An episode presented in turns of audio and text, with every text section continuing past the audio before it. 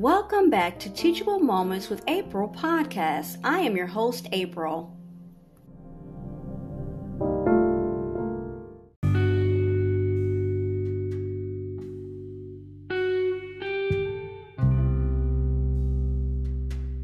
So, number three is detox your words.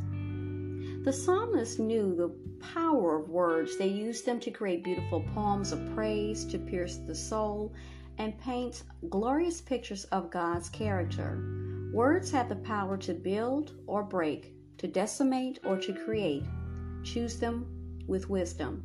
They flow out of our hearts, so if they are a continual struggle, we should take the time to examine our core. At Psalms 19:14 it says, "Let the words of my mouth and the meditation of my heart be acceptable in your sight, O Lord, my rock and my redeemer."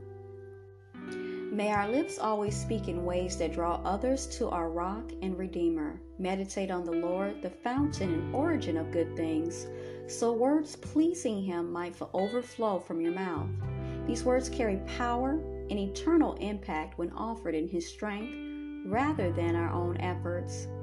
As Psalm 78 4 it says, We will not hide them from their children, but tell to the coming generation the glorious deeds of the Lord and his might and the wonders that he has done. Let us be a generation faithful in speaking the truths we've been tr- entrusted with, handing them off to the future generations, not hiding these truths in fear or corrupting them to fulfill our own agendas, but speaking them from his glory, purposes, and praise. May his great works ever be on our lips.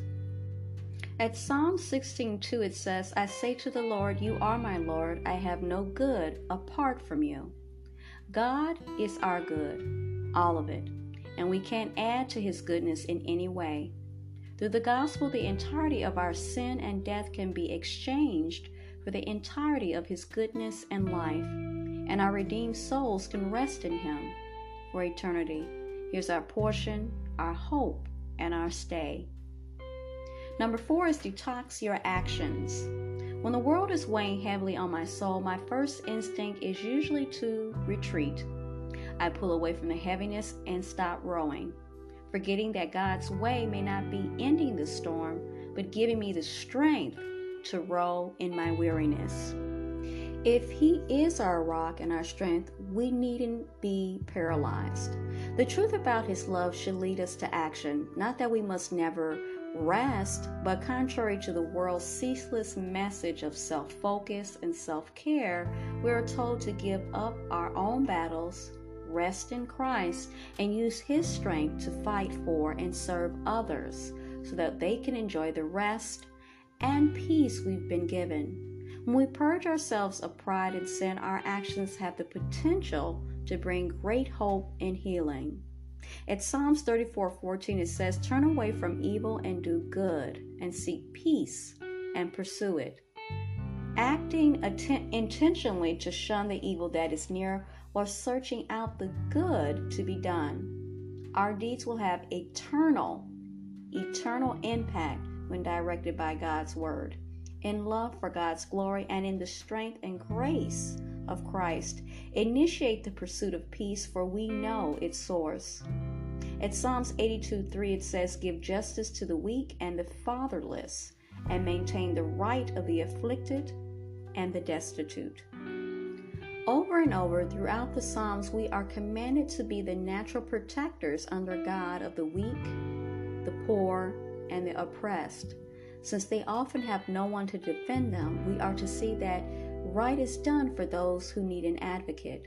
May not just our life, but our daily life, not just our past, but each of our steps be habitually uh, obedient to God's will, for this is how we brightly reflect God's glory, even in the small, seemingly mundane steps through which we are led. The Lord must order our steps, clearing the sinful brambles that impede our way but we have no hope of properly arranging them apart from Him. We need Him. We need Him. We can't do it alone. We only work through Him and His strength and His will. And lastly, um, it says spiritual detox leads to life. While our flesh will never fully stop warring against our redeemed souls in this broken world, the more we live as ones aware of this tension, the more we can be used in life giving ways. Not because less sin means we're loved more, um, are better than others, are more deserving of God's grace, but because death to sin always leads to life and freedom.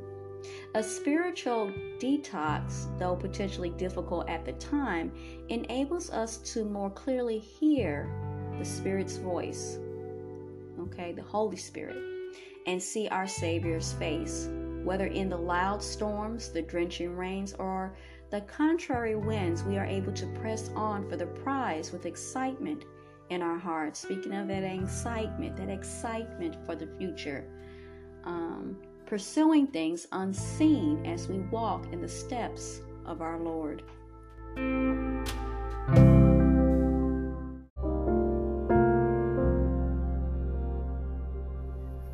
Hope you enjoyed today's episode. Thanks for listening to Teachable Moments with April. If you did enjoy this episode, I invite you to come right back to check out my podcast and my other episodes.